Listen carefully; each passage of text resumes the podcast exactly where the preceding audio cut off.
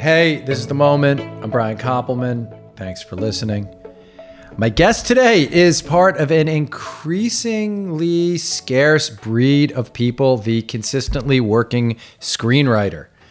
Uh, Liz Hannah is most known for writing The Post, the great uh, film starring Meryl Streep and Tom Hanks and directed by uh, Steven Spielberg.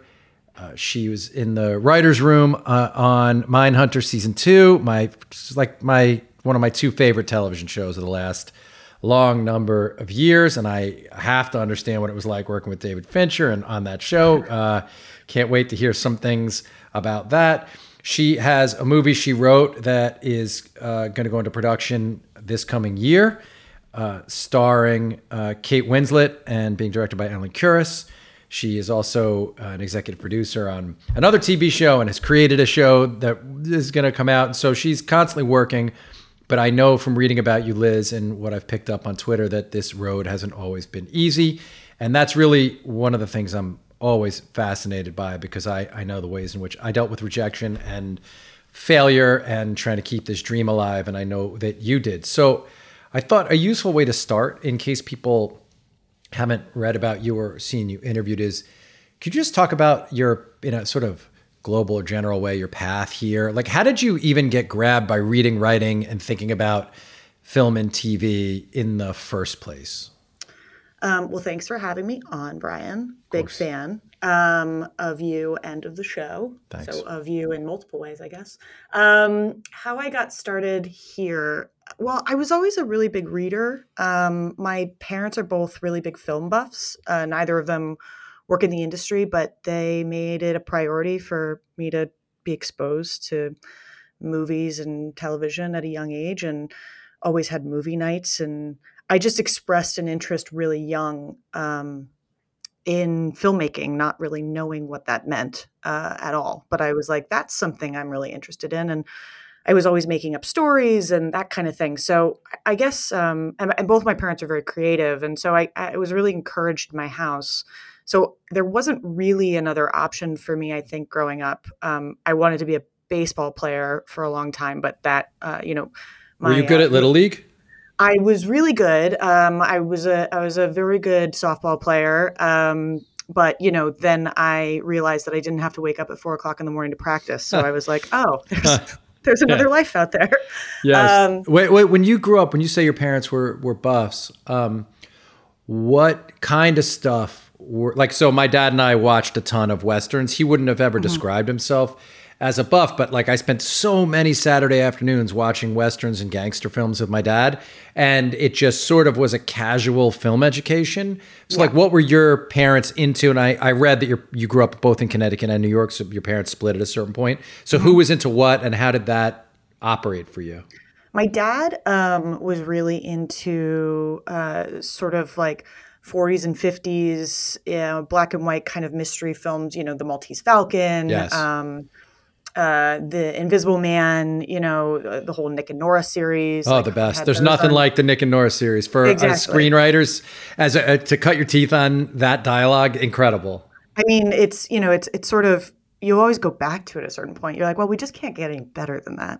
Um, and That's and true. you know, something my parents both shared was a love of '70s um, political thrillers. So you know, obviously, All the President's Men was very big for us. Um, but you know network obviously um, so kind of that was the where the venn diagram met. My mom kind of watches everything.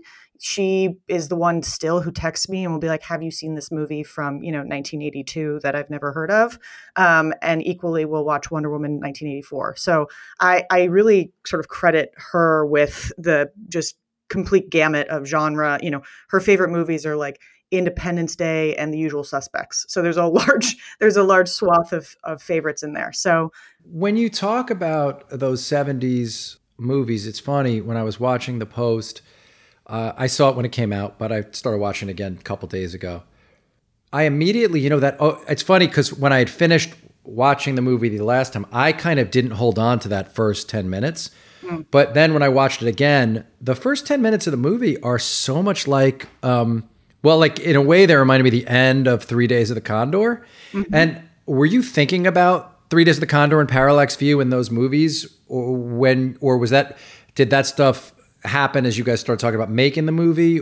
Um, no, for sure. I, I, Pakula was a huge influence for me, just in general. Yes. Um, on that film, and then as the script developed, once um, Steven got on, came on board and yes. Josh Singer came on board, um, it really, you know, it went from being a spec that I had written not thinking anyone would ever make it to a film to a to a not only a film a steven spielberg film. And so the scope of the movie you know really grew. And mm-hmm. one of the things that steven added was the opening of the vietnam sequence. That was you know he very rightfully so was you know uh, aware of the fact that we had to articulate to an audience who maybe had heard about the Pentagon Papers but didn't really know what they were, what the importance importance and then was. putting Daniel there in that air. So was that airplane sequence came later? Yes. So that came later. That came. I mean, it came pretty soon once once Steven had come on board yes. um, of defining kind of Ellsberg's um, turn because he, you know, Daniel Ellsberg, who is uh, incredibly you know articulate and i believe very patriotic and i got to know him a little bit while making this movie you know he was a hawk very much so right. until he went to vietnam and saw what was happening and saw the lies that were being told on the ground. And um, he took that as a not only a personal offense, but also as a political, um, global offense uh, and national offense. And so that I think was a really important sequence. The the xeroxing of the Pentagon Papers was in there, had been in there um, early sure. on, but the Vietnam sequence was added later. Yeah, I mean the sequence I was really talking about is sort of from the airplane to mm-hmm. the xeroxing of the stuff, um, mm-hmm. it, and then the beginning in the papers and the it just there was something that for me, in the best way, brought me back to both Parallax View and Three Days of the Condor, and and and the sort of earned paranoia of those mm-hmm. films exists, I think, in your film too. Yeah, we, um, you know, again, Pakula was a humongous influence, not only I think um, in the writing of the script, but also in the production of the film and and visually. And there's one scene um, in the movie where um, one of the characters is walking towards a phone, a phone booth to make a phone call. Yes. Um, and there's a, lar- a, a wide shot of a parking garage, and very very small in the background is is the phone bank. And I remember standing next to Steven when um, Janusz Kaminski, who who was the cinematographer of the film, was setting everything up and kind of locked off the camera. And I looked at it and I was just, it was straight out of a Pakula film with the architecture and the angles and the design of it. Um, and I was just, it was stunning. I hadn't really, you know, I had walked by that parking lot before and I'm not Steven Spielberg, so I didn't pick up on it. Well, yeah, I'm going to ask you about being on set and, and that stuff in a, in a minute. Um, but because uh, I think it's it's a fascinating uh, experience, especially your first time in that in that job doing it uh, is absolutely fascinating. Um, so you're you're growing up, you're thinking about this stuff, you love it, right? What you know is that you love movies, um, you love reading. What were you reading? Like what what era did you grow up in? Like I grew up in New York in the late 70s and 80s. You're much younger than I am. So w- when were you sort of in New York in, in your teenage years? uh, teenagers was the late 90s early 2000s um, and i in terms of what i was reading again i cut my dad made me read a book like every you know i'm probably going to say a week but i think that's aggressive. It was probably every couple of weeks. Yeah. Um, and so i was reading everything from Hemingway to Steinbeck to Bukowski to Harper Lee. You know, I uh, To Kill a Mockingbird was, was is, has been hugely influential, and um, and you know, so uh, it wasn't necessarily um, things of that era. You know, I Philip Roth was somebody who was really influential to me um, that I read at a young age and was a favorite of my dad's, and so. Um, That's very- fascinating. I mean, there are not. My my wife loves Philip Roth's work, but like she started reading him as a grown. I mean, she's, she's grown up. There aren't that many young women reading Philip Roth. Yeah, I mean, it's. I think it's very influential for my dad. You know th- that right. He, so he handed it off to you. Exactly. I would just kind of go to our library, you know, our bookshelves, and just pick whatever he had put back and and kind of read it that way. And you were writing too. Yeah, I mean, not well, but yeah, I was writing. You know, I was writing. You know, little stories, um, little books. You know, things that I didn't try writing screenplays or or even just short film scripts until I was probably in high school, and then I started doing that and playing that. I was really involved in the theater department um, in my high school, and so me too in mine. Yeah, I, I really thought that I actually was going to maybe go into playwriting at some point or being involved um, in theater. Um, but you know, there's something about the lasting nature of cinema and uh, and the way that I think the collaboration. This is not meaning that um, theater is not collaborative. It is extremely, but you know, you need uh, every day on set you're creating a historical record of what um, the interpretation of the script is and even to get to that point is an extremely um, collaborative long sometimes much longer than you want it to yeah. be processed and the idea of putting something down and having the ability to go back and watch it was really something that just appealed to me where where did you go to uh, high school I went to high school uh, at Staples High School in Westport, Connecticut. And uh, I mean, Westport's a fascinating place. The sort of economic mix of Westport mm-hmm. is fascinating, I think, mm-hmm. uh, as a place to look at, um, to sort of people watch and everything. And oh yeah, that was a boom time for Westport, right? As the in the early 2000s, for sure, it started. Becoming... Absolutely. I mean, it had started as sort of an artist colony because it was you know 45 to an hour outside of the city so that was why my dad is an artist and so that was why we had moved there um, was because he could there was there was a community there you know it's it's um F. Scott Fitzgerald had lived there. You know, there was kind of this history. Arthur Miller had lived there. There was sort of this history of of creativity, and then in the sort of late '90s, early 2000s, it became the financial hub of yes. you know outside of New York. That's where everybody lived. So it was kind of an interesting dichotomy. Yeah, it really is. It must have been fascinating actually to take a picture of all that um, and and see all that. Like I visited for researching the show. I've I've like visited billionaires in, in Westport and seen sort of all sides of it. Fascinating oh, yeah. place to grow up, I'm sure. But when you were there, did you think of yourself as like a talented person at that time? Did any teachers say to you, "Hey, you're really good at this writing thing"? Um, did you tell people that, that your dream was to be um, a creative person with your life? Did you keep it to yourself? How did that all work for you? I definitely kept it to myself. I mean, every I think I was definitely I was very creative, and people knew that my, my strengths were not in academics necessarily. Um, I homework was something I didn't realize I had to do until I was like a sophomore in college, in high school. So um, I think you know I had a couple of teachers that were really influential and supportive.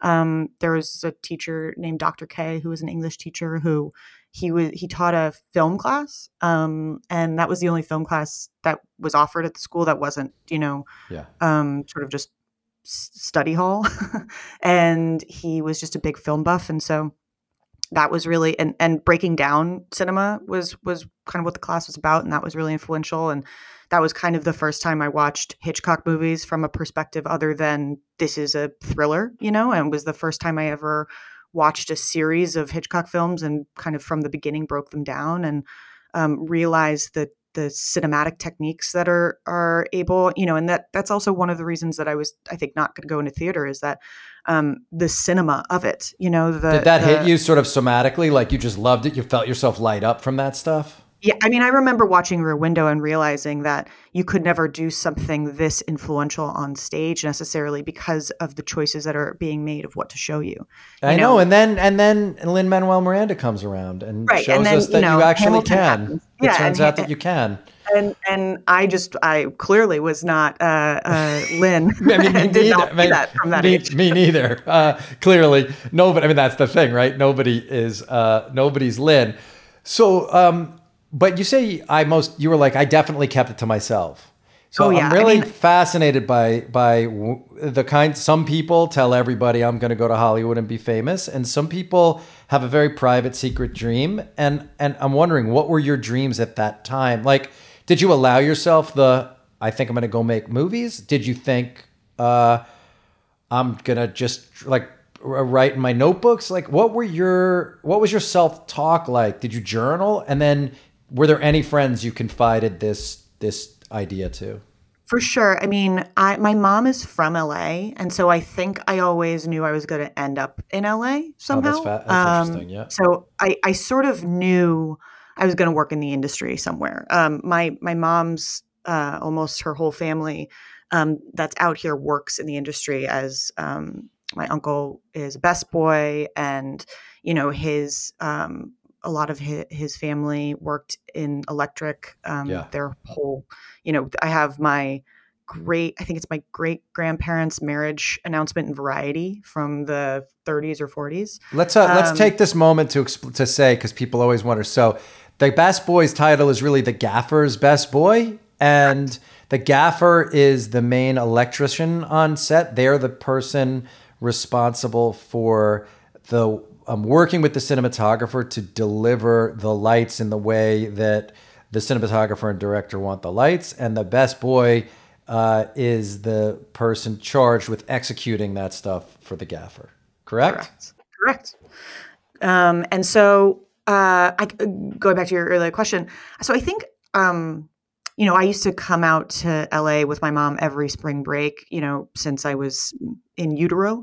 So I, I think everybody, all of my friends knew that I was probably going to end up in LA. But in terms of a, an articulated dream, like I'm going to go to Hollywood and I'm going to write and I'm going to do these things, that was nowhere um, near the awareness I had at that point. I think I really liked the idea of potentially being a director, but that's just because I'm think at that time I was like, I'm bossy. That sounds like a right. good thing for me to yeah. do. Um, but I and and I didn't really know, you know, what any of these things meant necessarily. Um, and, and so I was also really intimidated by a lot of the people that I was in school with, and intimidated by this idea of failure. You know, I, I oh yeah, talk about that. Well, I mean, it's the thing that you don't want you don't necessarily want to discourage people from being or at least i don't want to discourage people from being intimidated by failure because i do think that foundational fear is at some point very helpful because you know what it means to be afraid. That means that you know you want it bad enough. So if you're afraid of failing that means that that's something you really care about and you really want. But the thing is is when that gets in the way of actually pursuing it. And i let it get in the way for you know almost 20 i left to write i left a job to write full time when i was 27 and right i, I, I understand yeah and so i think that that fear of what happens if i fail and then the thing is is that you fail once and you're like oh okay the world didn't end Yes, you know? yes, yes, yes, yes. That's so true. But but wait, Liz, stay with the thing because I talk about this a lot and it's so important. Like I can think of the kids in high school who were considered the superstars creatively. Mm-hmm. Like when you say you were intimidated, there were people who were like, well, that person's talented. And yeah. I thought they were almost um, almost anointed in a way, and that oh, I wasn't anointed. I, I knew I was a smart person, but I was like, I'm not one of the anointed ones. I was like you in the theater department. I could direct stuff. I was like active in it all, but I wasn't one of the golden children in that way. And I found it to have like like a very lingering effect um, on me in that it took a long time for me to have real confidence in my creative vision uh, because those people were the artists and I wasn't an artist. And I'm wondering Absolutely. if that hit you in that way too. Absolutely. I mean, you know, I I felt like I was always not good enough. Like I was good and I was smart and I yep. could say interesting things, but I was never as you said the anointed one. I was never the one that somebody's going to point at and be like, this girl's going somewhere, you know, mm, and yes. and not that they were like, wow, she's a loser, but it was just like, That's, you know, yeah, right. I wasn't the person who was identified to, you know, take the reins and go somewhere. And that I think fueled both resentment and like I bought into it. I was like, well, if they don't think I am, then I guess I'm not. The buying into it is really hard, right? Um, yeah. When you, but well, I, I know like for, for me, there were a couple of kids who were incredibly precociously talented. I had one of them on, on my podcast. This friend of mine named Peter Zizzo. He's uh, he's written like eight songs that Celine Dion sang. He wrote the Blues Clues theme. He's like an incredibly talented person, but he was like almost fully formed artistically yes. in many ways at 14 years old, and like he could write huge songs and he could write a libretto if he had to, and he could write a whole novel if he had, like. And at 14, I could barely get myself onto the school bus with my belt through the loops yeah. of my pants. And 100%. The difference was so great. I was like, well, that's what an artist looks like. I could never do that. Now, the other side is for him, the pressure of all that almost broke him. So I'm sure you don't, but you know what I mean? You don't, um, we don't as as the as the one who's not anointed you never think i never thought about the pressure on those people at all well, we're I was just say we're we're all living as the stars of our own movies, you know. So it's it's hard when you're the star of your own movie to put yourself in the yep. shoes of someone else. I mean, I went to high school with Justin Paul of um, Pasek and Paul, who Justin at you know, as you said, like 14, right. uh, was fully formed, and you know when he. Um, you know, he did Dear Evan Hansen with his, right, his songwriting yeah, partner no. and and and Greatest Showman and all these things. And when he started to break, they had a I can't remember it off the top of my head, but they had their first sort of show that everybody started talking about. And I was like, well, Justin, what took you so long? Because it's been like three years since we graduated, you know? And um, he was just so fully formed, but also driven and um, I think very articulate in in what he wanted to do explore. This makes so much sense, Liz, that in relief to that, you would look at yourself as just like a normal person and not that makes total sense because someone like that is like on afterburners in a way. It's for like sure. just it's just moving in a way that for you you were moving at a more human speed, right? Yeah, absolutely. I mean, the funny thing is, is that um, he and I actually were both nominated for Golden Globes in 2017. Awesome. Um, for he he was nominated for I believe it was The Greatest Showman, and um, uh, we were or was it I'm not sure what I think it was, and then we were nominated for The Post. Yes, and we saw each other like afterwards, and it was this very wonderful 360 moment of like, okay, well, I got here, you know, like we're oh, here that's incredible. Had you stayed in touch or not stayed in touch? We have whenever you know we we I would say we stay in touch you know in terms of social media and yeah, things yeah, yeah. like that. Um, but we're not like super close. But whenever we run into each other, it's always very fun. No, but I meant before that. Had you been in touch? Oh no, like, we weren't. No, I mean sort of social media like Instagram, like you know, he had a baby. Oh, Yay, how nice! Yeah, no, that's so great. What a wonderful moment. Uh, so happy for you that you had that moment, like of all of it. But that's a, I understand why that would be a significant moment. It was great. It was really nice.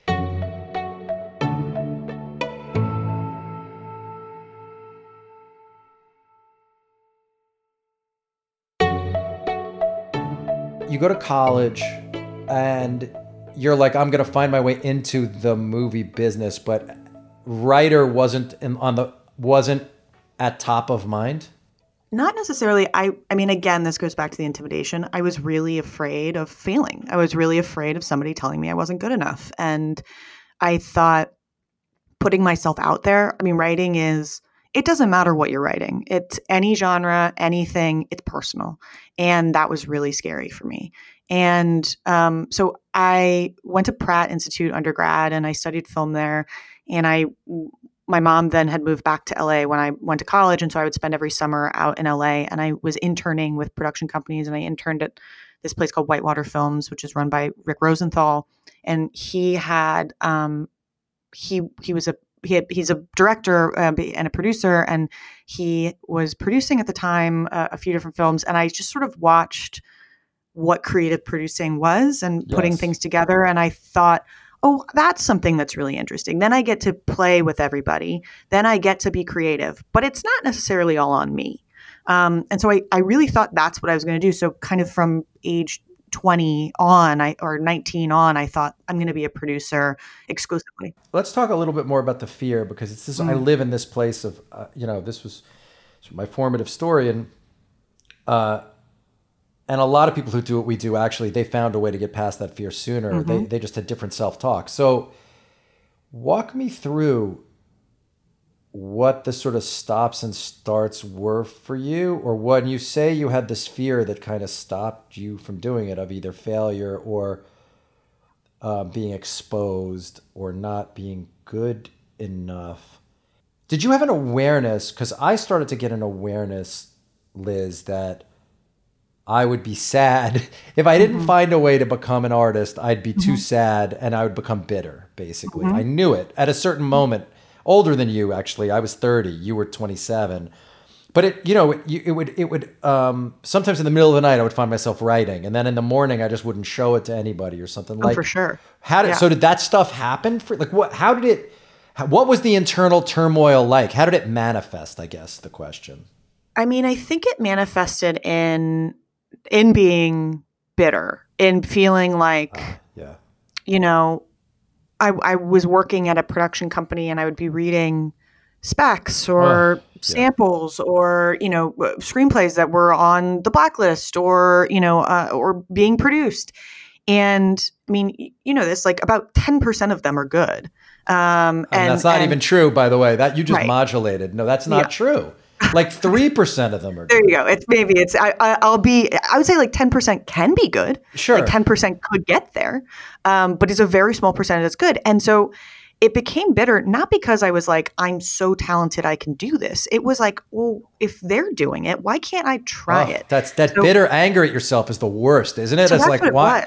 exactly it like wasn't why am I not trying? Like at least exactly least. it was like Ah. what am i so afraid of what am i I'm, I'm afraid of you know it was really like i'm afraid of failure i'm afraid of telling somebody telling me that the stories i want to tell aren't important or things like that which is all bullshit at the end of the day it's just that you It's all you know, fear. are it's fear and you're looking for reasons to do literally anything else than expose yourself or put yourself out there.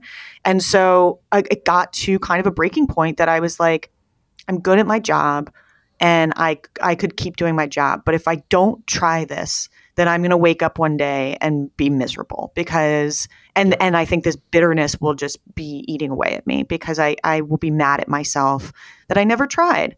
And I, I've said this before, but I think the second that you give in to opening that door that you've been terrified of opening, um, another door opens. And it's something that, like, you know, talk about higher power, universe, whatever it is, but that there is, you have to give into it a little bit and then something's going to open back up to you. I, I, it, it was hard for me to open it up. I had to do morning pages and all sorts of stuff because I was Right. so blocked. But yes, once you start doing it, it flows. Well, and it's and it's not necessarily even what you think it is. It may not even be writing. You know, for me, Yeah. I left to um, I left to write full time. Um, what, like I had just turned twenty seven, and two months later, I met the guy who became my husband. And I don't know if I'd been in an open place to meet somebody and date somebody and be able for a relationship because I was so like uh, you know curled up into a tiny afraid ball in the cor- like in the fetal position in the corner of my brain not letting myself be open and then subsequently you know i spent 2 years being afraid to write the post basically and terrified and intimidated of it. And then i wrote the post and you know then x y and z happened. So i, I think it's not the, the the thing that I'm constantly trying to remind myself is the thing that you're doing that you're afraid of may not be the thing that's going to be successful may not be the thing Right. that you want it to Oh, may not be the thing that you have expectations for it.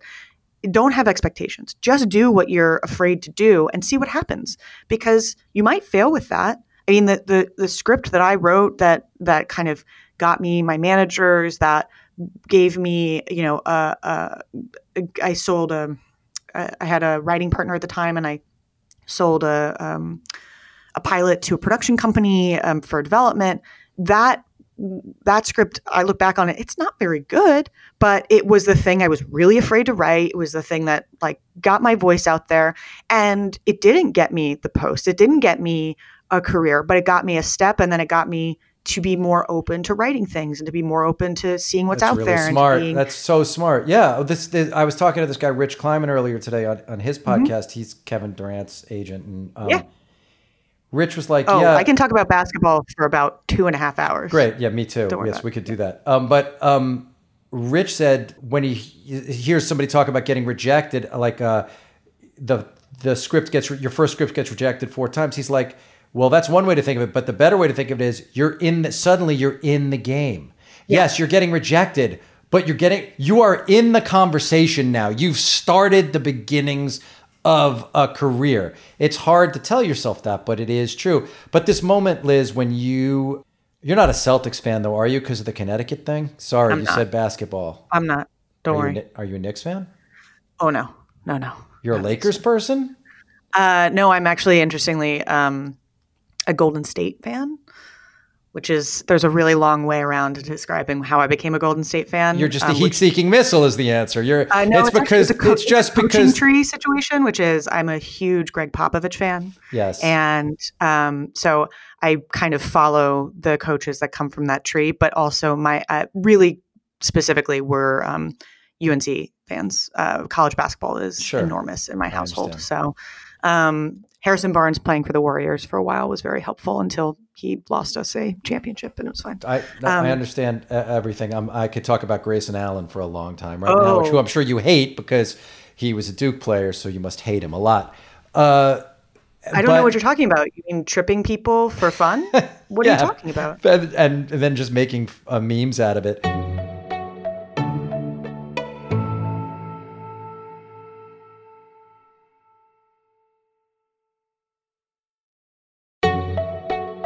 I read an interview you, you, did where you said that you wrote the script in 2012 and you sent it to some people and you sort of the way you I read the story you sort of outsourced the responsibility for whether you were a screenwriter to these people. Uh, first of all, is that accurate? And second of all, if they had said, and so the story goes, you sent it to these people, you said, speak harsh words to me, Tell me if I should not quit my job or if I can quit my job to write. And they said, quit your job. My question is do you really think if they said you're not good, you would have given up on this dream? And why did you decide to outsource that question? That's a really good question. Um, I think. I think there's a little bit of of I, confidence I had in outsourcing it is that I had the inkling that it was good. I kind of I kind of yeah. knew and, the script that I wrote was um, not the post. This was this was the first screenplay basically I had written um, and toiled over. Um, and I, I knew it wasn't like great, but I knew the dialogue was good and I knew that the characters were good. And um, I think I had a bit of confidence in the question that I was asking in, in this outsourcing. So I kind of if I if they had said no, I would have been heartbroken. And honestly, I think because I had that confidence, and if they had said no, I probably would have given up on it. Because if I, what I thought I had written was good, and two um, extremely trusted people in my in my life, both work and personally, read that and said you are way off the mark. Um, I think that I probably would have given up. But I also think, you know, in paths not taken, if I'd given up, I might have gone back to it at some point, or maybe I would have been resilient and done it. But I, you know, I don't know. I mean, at that point, I was pretty locked on to like this was something I wanted to do and something that I wanted to try and something that I felt pretty confident yeah. I could get better at.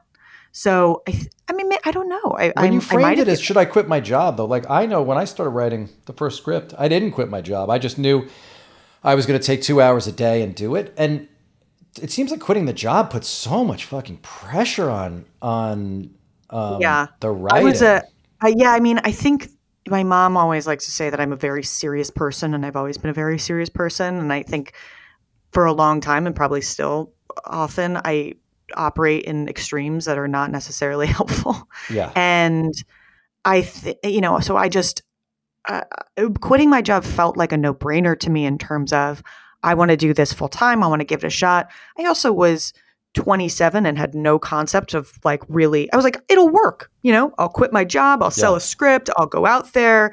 You know, this was a time when a lot of young writers were really booming and and I was like this is totally what's going to happen and I made two mistakes I think in that thought process one truly not understanding that things take time and that um, sometimes it's good that they take time.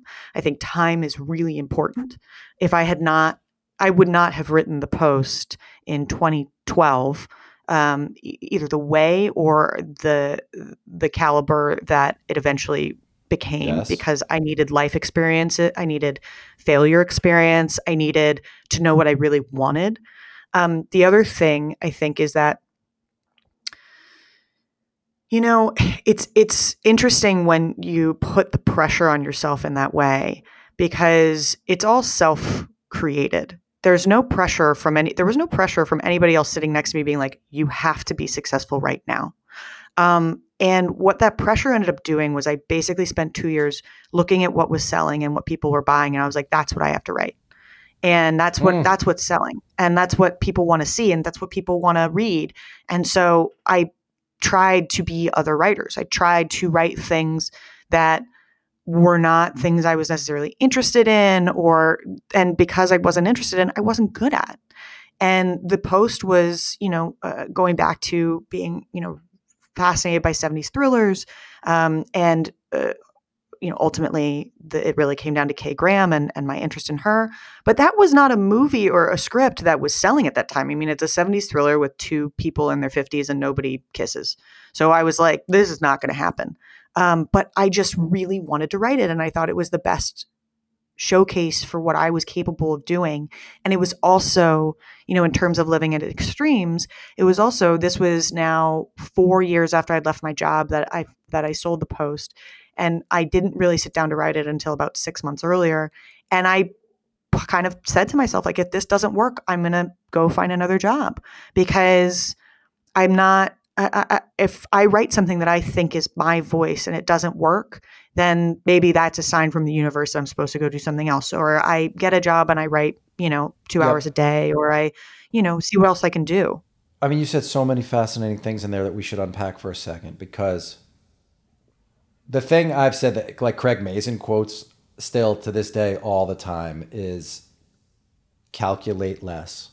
Mm-hmm. And I give that advice anytime I speak to a room full of people who want to be screenwriters or who are, which is you can't actually guess or game the market. So mm-hmm. then and what and when you're writing for me anyway, when I'm writing from that place, all the only toolkit I have then is like my intellect and craft, but I don't have my point of view. And my point of view is what gives me my voice, and that's the thing that um, is able to uh, break through the noise, I think. Uh, if I'm just trying to write what I think somebody else wants, I'm not using my point of view uh, really mm-hmm. in the mm-hmm. way that I should. So when you were doing that gaming it out thing, what were the rewards for you during it? What kept you doing that? But and then what were kind of the moments of realization that oh, this actually isn't alive in the way that it needs to be alive. Did you like read something? Like, you know, for me, like watching quiz show, I was like, well, mm. that no part of quiz show seems like a movie on paper, but look what Paul Attanasio was able to do. Mm-hmm. And like, mm-hmm. What happened that made you go like, okay, I have to actually now just do what I want to do? Well, in terms of benefits, I think it was ultimately that that I that I realized that what I was writing was okay and not anything that I was going to call home about, you know, and um, I think what you said about point of view is absolutely correct. You know, you are as a writer, you you are your point of view. Period. You the way that you and I and Craig Mazin would write the same idea is vastly different yes. because of our points of view. And trying to echo someone else's point of view first of all, you're never going to do it as good as them, and second of all, you're not going to be your best. Period. Yeah, um, you can you can carry an influence. So, like I've read your mm-hmm. words about Nora and mm-hmm. uh, not Nick and Nora, Nora Ephron and, mm-hmm. and Sorkin, or like the way I feel about David Mamet. I might want to, uh, when I was younger, for sure, I might want a the rhythm of what I do the thing that might make me happy as a writer is to sound like David Mamet. But um, in chasing that, if you do it on a thing that compels you and fascinates you, your own voice will break through in some way, mm-hmm. maybe absorbing the best of that stuff that you love, right? Absolutely. I mean, I think, you know, for me, the obviously everyone talks about Sorkin's dialogue and the pitter patter of it. And I, I think it's, you know, it's, it's um, incomparable to, to, in my opinion, to to a lot of other um, ways that people write dialogue. Yes. At the same time, the thing for me that I, I found the most influential is his exploration of character and how simply he does it, and that he has very complex characters that that actually are quite simply uh, are, are, are, simply depicted. You know, I think Michael J. Fox's character in The American President is a really good example. Not a lot of screen time. Don't know anything about his personal life. You know, um, uh, we know one but, thing about his personal life. Yes, we do.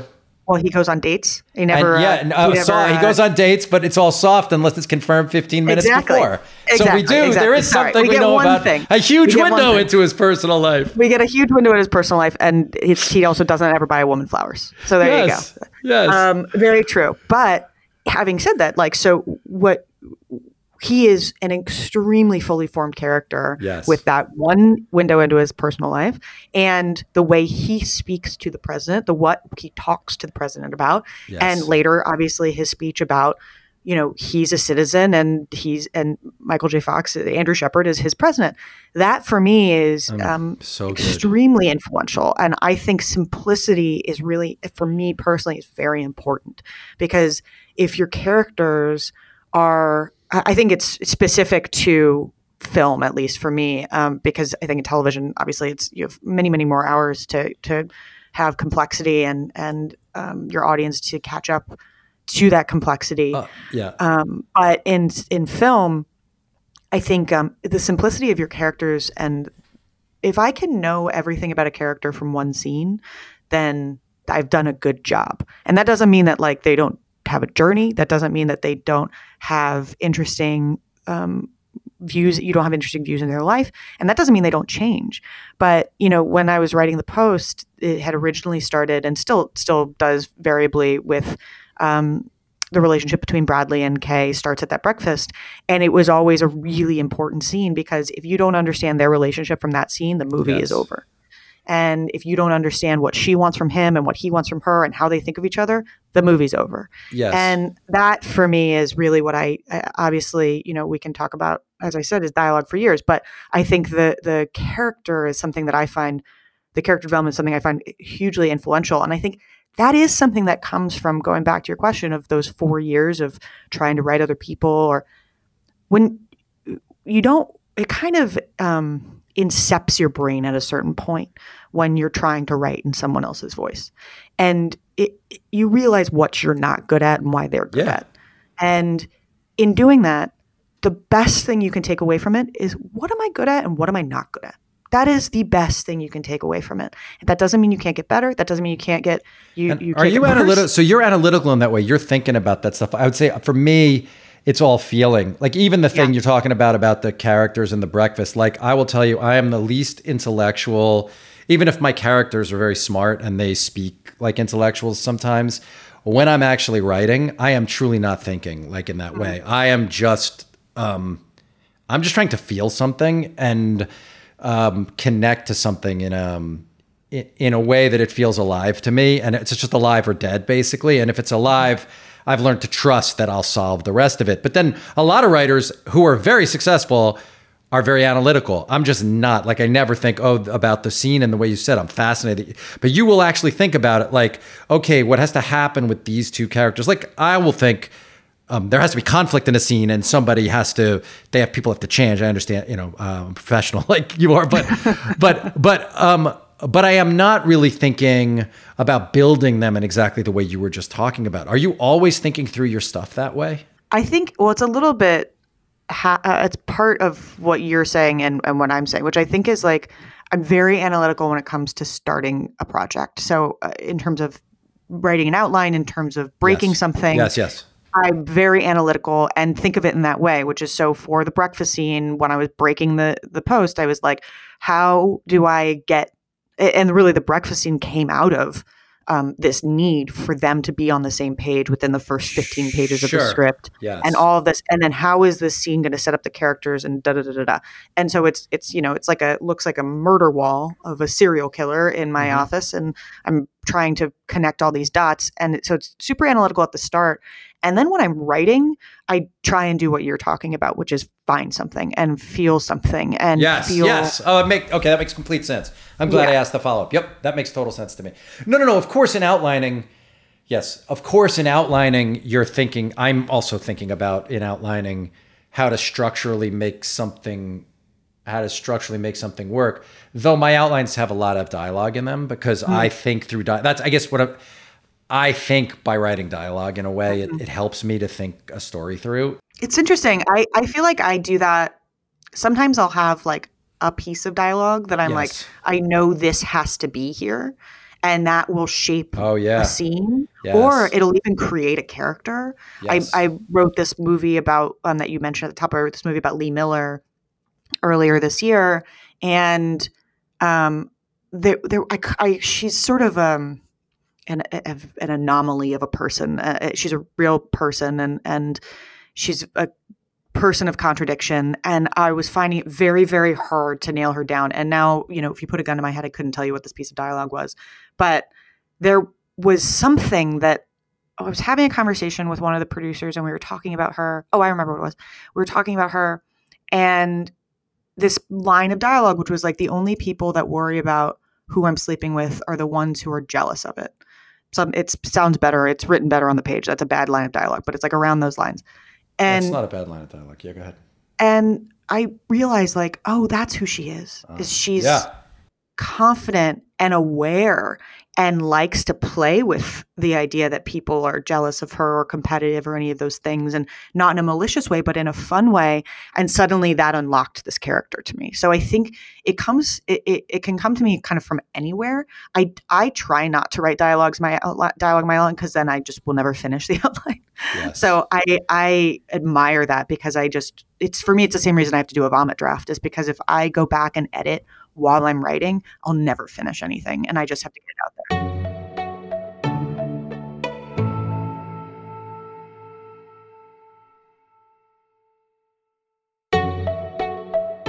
Uh, there are a few things, and this is what's great is if you're someone who's interested in screenwriting, like even the thing you said about the simplicity of those characters. Like when I see those characters, I think that Michael J. Fox's character, Anna Deavere Smith, and Samantha Mathis, that's all. That is all Nick and Nora stuff. That's all. Oh, absolutely. Um, Sorkin having a lot of fun with this rapid fire dialogue and a way to sort of have a Greek chorus that's happening.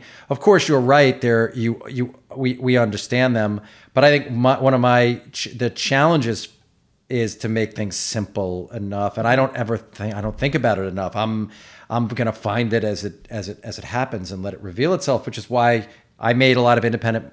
I mean, I made a lot of indie movies before, mm-hmm. so there are all these different sides of the street people w- work on.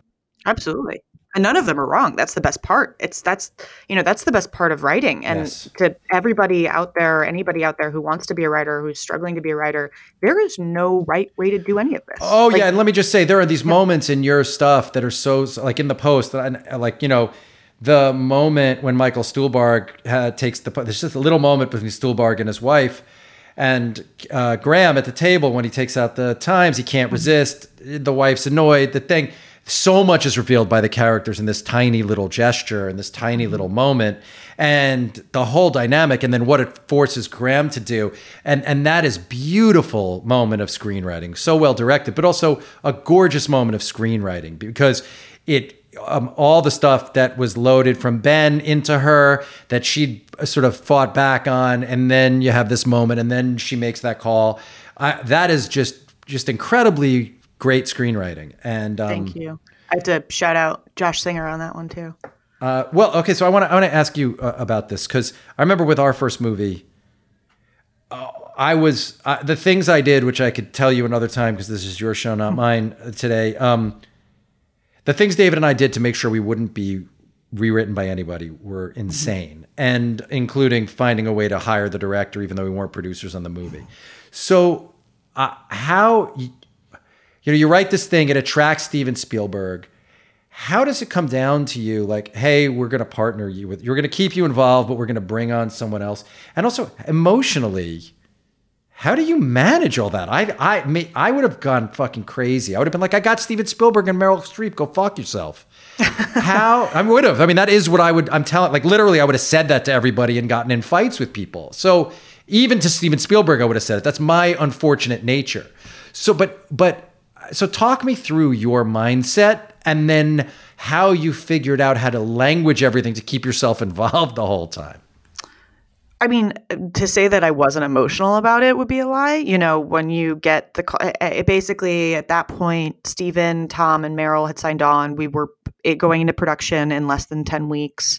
Um, Steven had another movie that he was prepping to shoot in Italy that he um, couldn't cast the lead role in. And so he basically lifted the entire production and moved it to New York. And we were building sets like five days after Steven signed on.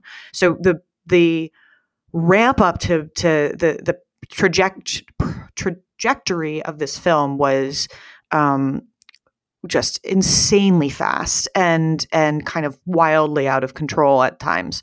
Um, and so Josh got brought on. I want uh, two or three weeks after Steven had signed on, and I was definitely emotional about it. I was, def- I you know, I to say that Josh and I are extremely close now, and that the production of that and the rewriting of it and everything was an amazing collaborative process is all true. Going into it and getting the call the first time, no, I wasn't happy about it because I wanted I wanted the glory. I wanted everybody yes, to understand that like I this was my baby. This was, you know, I'm sure you've had this experience before is like you sell something, it's amazing. You take these meetings and they're like, what's your dream project? Let's do it. I had made my dream project. This was it. This was the movie that I had been thinking about. And you land years. Steven Spielberg. When Spielberg read it, who did you get to talk to him shortly thereafter? Because you'd sold it, right? The, so you you yeah. sold it not to him. Yeah. So, you, I, so Amy Pascal bought it. And you have no protections then. It's your first screenplay. So there's nothing that sells. There's nothing you can really do to protect yourself from being rewritten. Did you have convos with Amy though when you sold it? Like, where? Oh yeah. Oh about- yeah. I mean, Amy Amy involved me in, in um, all, every step of that process. It was keeping me up to date about where it was going. It w- went to Fox. I ended up having, um, you know, a script meeting with Stacey Snider and Roybal, uh, Mark Roybal, who was there at the time, and um, and Amy. And so, like, I was very involved. I was doing rewrites on the script, um, and then you know, there it was sort of a confluence of events. And we had gone out to a few directors because Steven was unavailable, and yes. everyone passed because they said that it wasn't um, timely sure. or relevant, which is slightly hilarious. Yeah, it's ridiculous. Retrospect. It's absurd. Yep. Um, and then sort of Steven um, heard about the script the same week that Tom Hanks and Meryl Streep heard about it, and it was, I mean, I think it was like a seventy-two hour process where they all read it and signed on, Jesus and then Christ. it was going. I met with Steven um, a few days after that and had you know a script meeting with him and Amy and um, Kristie Macosko Krieger, who's Steven's producing partner, and you know, I had never obviously met Steven Spielberg. I of never course. talked to him. I'm sitting across from him. He has my script open and we're doing page notes on it. And it was the most intimidating, exhilarating meeting I'd ever yeah, had in my life. Incredible. Just um, incredible. Um, right. And, and, and but at that time you're like saying to yourself, every screenwriter does, God, I hope I get to be the one to carry this the whole way. Yeah, absolutely. And I was like, I don't want to do anything to fuck it up. And at the same time, you know, here's the thing that hindsight's 2020, right? I was so um, in my head cocky about the fact that like I had written this script that these people had signed on to. Of course, I'm going to stay on. In retrospect, there was no chance in hell that I was going to be the only writer that stayed on to that project. Not only had I never written a produced film, I'd never right. written a Steven Spielberg film. I'd yes. never written a film that needed to be produced in 10 weeks that also starred Tom Hanks and Meryl Streep and involved true real life people and also the New York Times and the Washington Post. So there was a lot of pressure writing on this film and writing on the shoulders of And so how did you manage it? A lot of writers would have gotten themselves tossed off the thing once Josh came on. I know now mm-hmm. you guys are close and and Josh makes total sense. He had written the best newspaper movie other than All the President's Men ever up to that point. Mm-hmm. Like so it makes total sense that Josh would come onto it in a certain way if I'm Steven Spielberg. But what Absolutely but from your perspective, did they come to you and say, "But we want you to do it with him," or did they come to you and say he's rewriting you? Like they said um, that they wanted me to do it with him, and Josh and I then spoke over. He was living in New York at the time, and so we spoke over the phone. Um, you know, I think the first knee jerk reaction was I was really upset because yes. nobody went. By the way, I have been, been replaced on movies since. I've also rewritten movies by other people since. Um, I, you know, this is a part of the process, and it sucks, and it never feels good. You know, it's it's never yes. a good feeling. Right. Um, and it's just so this was just the first time I had that, and it it what it didn't feel great in terms of how I stayed on. You know, I think I, I had a really good relationship with Steven and Kristie and Amy. And I had met Tom at that point and had heard from Meryl. And so like I think it was, you know, it was um it it didn't really make sense to to kick me off. I think because I was also there to learn, and I made yeah, right. Did you really say to yourself, clear. right? So this is great because did you kind of quickly or quickly enough shift into well, they're pairing with a guy who just won the Academy Award for writing a newspaper yeah. movie, so yeah. like perhaps there will be a way that I learn something from this. I took it completely as this is an opportunity for me to learn.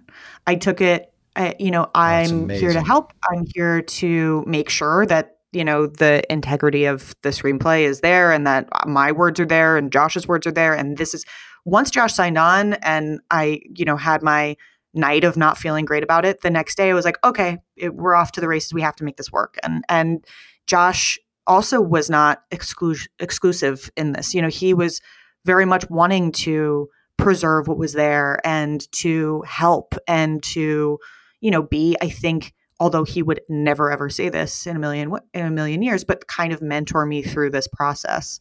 Um, and I mean, so it's an amazing thing that you guys did it together then, and and and shared credit and got to have all the rewards together. I mean, it's amazing and wonderful. It was great, you know. Truly, I mean, we were on set for nine weeks, and both of us were there. And um, were you at all the? So you were at rehearsals with the actors too?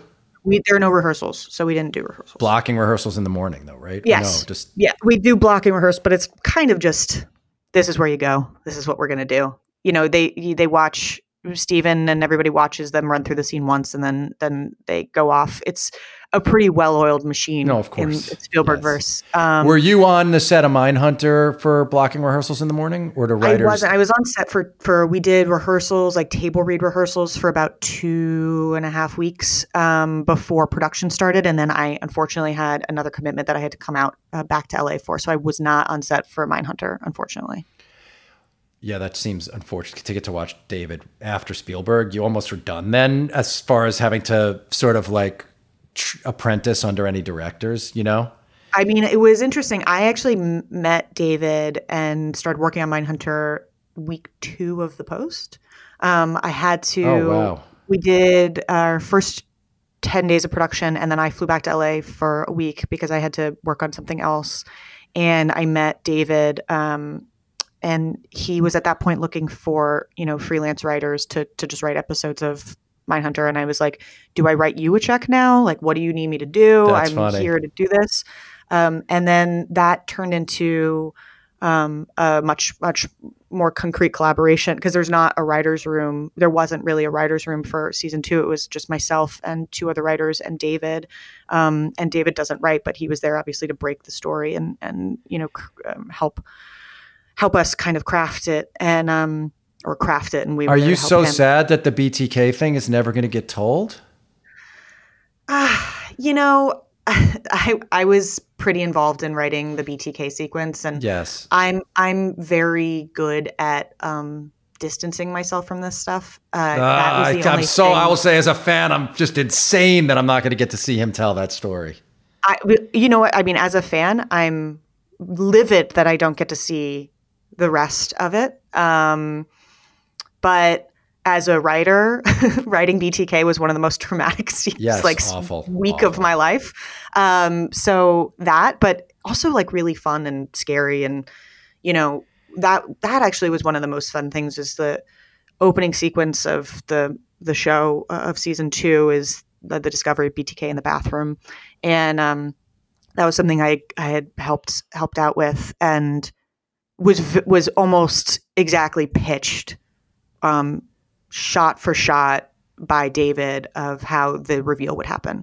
Oh, so and cool. writing that and sort of being able to translate his cinematic language to the page was just a really in- interesting exercise and really um, difficult. I, I prior to writing in television, I didn't write um, camera moves or or any or anything sort of directorially into scripts. And David kind of um, helped me break out of that and and get into his brain or or at least see his brain from afar. And um, writing that sequence was really interesting to sort of, and then seeing yes. how he translated on screen was really interesting. I. Uh, yeah, those questions online when people talk about whether you should write camera and is all yes, write camera and if it makes sense, if it, it's the way you think. Um, through. Well, and in something. television, if you're the showrunner, write Cameron. There you go. Yeah, for sure. Um, yeah. I mean, you can also, I think, if you're a good screenwriter and like you can do it in a way, you know, if, if Tony Gilroy wants to do that in a script, uh, he can, whether he's directing yeah. the thing or not. Absolutely. Know, I mean, I, I think it's again, there's there's no rules. I, I, I think as a young writer, I find it slightly presumptive when you're directing the the screen the the movie on this page, and if it feels like too much, then and I'm not sure and it, so much of reading a screenplay for me is about imagination and how I'm seeing the movie in my head. And sometimes if there's too much in there, then it detracts. Wait, uh, do you think close on and angle on count as camera? Um, angle on does for me weirdly, but close on doesn't. I don't know why that I would split hairs on that, but no, that's they, fair. Go ahead. I use all. I mean, I've always used all that shit, but I, like, I, but I also I, for me, close on, it, I usually use if we're talking about uh, the way, at least how I've used it in writing, is like there's something I need the audience to remember that's going to come up in a hundred pages, sure. yes. you know, or or it's a re- it's a reveal of something, or or I'm hiding a reveal of something that feels then that that's why I think that doesn't feel necessarily like camera direction because it's very specific emotionally and narratively that like we need to rem- remember this. Um, but I do, you know, there's also like smash cut and all of these things that are in there that they're fun sometimes. How did you? Yes. How did you keep yourself? I'm just taking in the fact that you said week two of the post is when you met David to start figuring out if you were going to work with on Mindhunter. I mean, for someone who couldn't sell anything really, or you sold stuff, but nothing happened for four or five years, that's a pretty heady switch. Oh yeah, it was. Um, How did you I mean, ma- like? Were you keep? Did you keep cool during it? Did, were you getting any sleep? Were you were you so amped up every night? Like, what was that like? I I was not. I basically didn't sleep for like a year. I okay, also good. got married like yes. three months after we wrapped the post. So I and I wrote long shot that summer before I got married. So I did. Yeah. I did the we did production on the post. I started writing Mindhunter. Um, I started writing my first episode of Mindhunter, and then went and wrote long shot and then got married and then did press for the post. And so there was sort of this and then went into rehearsals for mindhunter. So there was like this 18 month period where i didn't really sleep and then i went on a delayed honeymoon for three weeks and i slept for like four days and finally kind of began to process everything that had happened. Because here's the here's the con was that i didn't sleep and i didn't see anybody that i knew for, that like any of my friends for about a year and a half. Um, barely saw my husband my husband also works in television, so he was on location for a lot of it. And then, um, and then the pro of it was that I actually didn't have time to process it emotionally. So yeah. I didn't, I didn't have time to go like, holy shit! I just walked off set with Steven Spielberg, and I'm in a meeting with David Fincher like three days later. I just was like, this. Is, I had tunnel vision. I was like, I want to write on this, so I'm going to write on this, and uh, if I have the opportunity, I'm going to do this. And I was kind of just in almost um, auto mode and just trying to be as good at my job as humanly possible at that point and to learn and soak everything up. And so I didn't have time to like pinch myself and say, oh my God, this is happening. And then get scared because I was like, holy shit, this is happening. I really don't want to fuck it up. So I, I just kind of was, you know, trying to just do the best job possible. And then 18 months later, realized what had happened and was exhausted by it all. That makes sense, and also it's incredible that like, you kind of got through it, got to the other side, and now have have kept it all going somehow. What let let's end by talking about. Well, first I have to say, so did you have to read all the BTK books? See, I can't, I won't read them; they disturb me too much. I can't read. Did you have to read the books and shit? I I read one of them. Luckily, Courtenay Miles, who's the head writer, was an EP on on Mindhunter, um, she had done an enormous amount of research um, so before I had gotten to. there. So I had sort of Cliff's notes to read. But I've had real nightmares from the stuff I've read from that. For real, yeah, and I don't I, get nightmares like that. And I've had terrifying nightmares about the things he did to people. It's just, uh, yeah. But, I had to, um, I had to look at the photos. But that was actually the most traumatizing for me was him in his yeah. full Oh god. Like kabuki almost makeup and and that that was traumatizing and um, all the souvenirs and things like that. So I had to see that, but luckily Courtenay bore the brunt of doing a lot of the research. So you come out of the other side of all this. The Mindhunter season was a great success, um, other than the fact that David doesn't want to has other things he wants to do. Maybe he'll get back. I mean, I've also as a, talked to an actor who was around the show about various things, and I realized they were all too young now. Um, so maybe he'll do BTK in eight years. Um, because that's right. It only Groff's character actually was there when they caught him. I think Holt's character wasn't there when they caught him. Um, the the true story, the two characters they're based on. Yes, I, I think that's true. I think that's just the truth of it. I'm. This is just my own detective work, trying to figure out like it's possible David could go back. When I thought about the actors' ages and stuff, I was like, oh, he could go back and do it. But um, but you come out the other side of this stuff. You're nominated for Golden Globe Award. You are, you know, you become a very in demand screenwriter. What do you, as you look at the next five years, how do you look at the next five years? Is it, you know, the business has shifted so much, even from when you wrote the post on spec. I mean, if people they weren't making movies like that then, um, for sure, there are no, you know, there's no movie theaters for the next little while. Um, so, what? How do you look at the next five years of where you want to go and what you want to do? It's a great question. You know, I think from pretty much the selling of the post until um, the middle of this year, I had a slightly chaotically but organized plan of what the next four years of my life would be from 2016. And in terms of my career, in terms of what I wanted to do, you know, I wanted to run a show, I wanted to um, continued to write features and I wanted to explore genres I hadn't written before. And, and I've been very fortunate to do that. I wanted to adapt some things. I wanted to direct and I've, I've, um, supposed to, you know, if we ever get back into production, I'm attached to direct something for next year. So those were things that I really wanted. So I, this is the first time that I sort of haven't had a plan a little bit. You know, I, I think for me, the next kind of two years of my life looks like hopefully writing and directing this feature. I'm adapting a book that um, I've adapted a book that comes out in March. And I think that's going to be a really exciting experience. I hope I learn a lot. Um, I think that, and, and then obviously, um, the Girl from Plainville, which is the the limited series that I co-created and and am co-running. Yes, um, getting that into production and getting that going. So those are the two priorities for me. I think in terms of what else there is, I and this really goes back to this wasn't planned, but this really goes back to the Steven and David kind of back to back that I yes. had is I just want to continue to learn. I want to continue to work with people that I'm going to learn from. I want to continue to work with people yes, who that makes great sense. Um, inspire me, who um, make me better at my job. You know, I think the work that I did on the post and the work that I did on Mindhunter, and I think subsequently other projects have always made me, hopefully, a better writer. So I would like to, con- and, a, and a better collaborator, and a better producer, and hopefully a better director. And so those are real; those are important things. So in terms of, I think I I, there's nothing necessarily concrete other than Plainville and and um, the feature but I just I want to work with people that I can learn from and that can make me better and that I also like just fucking enjoy talking to. I don't want to yes. pick up the phone and hate the person I'm working with. It's just life is too short.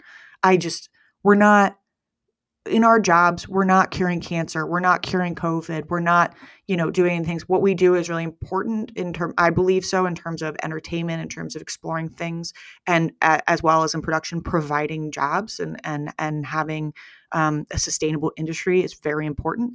But you know, I I want to enjoy the people I work with. I don't want to come home and be miserable. So, you know, it's more of a. I think I would just like to do things that make my life happier. I, I love that. You know, and, and the learning thing, like I will say, mid career, Dave and I started to work with Steven Soderbergh a lot, and mm-hmm. it was a gigantic life change it, because even though we'd been doing this for like a long time, maybe six years before we started working with Steven, like we made three things with him, and it was suddenly learning all sorts of aspects about what it meant to work as a pro at that level. And I don't think we could have ended up making the show if we didn't have that time period. So it's it, it is all um, makes complete absolutely. sense why you'd want to. And I remember thinking like, whatever this guy wants us to do, we'll do. I oh, just want to be around him. I just want to be in that world, and it was worth it. for that. It's, it's so worth it. I mean, I think it's worth it in the short term. It's worth it in the long run. And you know, when I was working with David, he's so.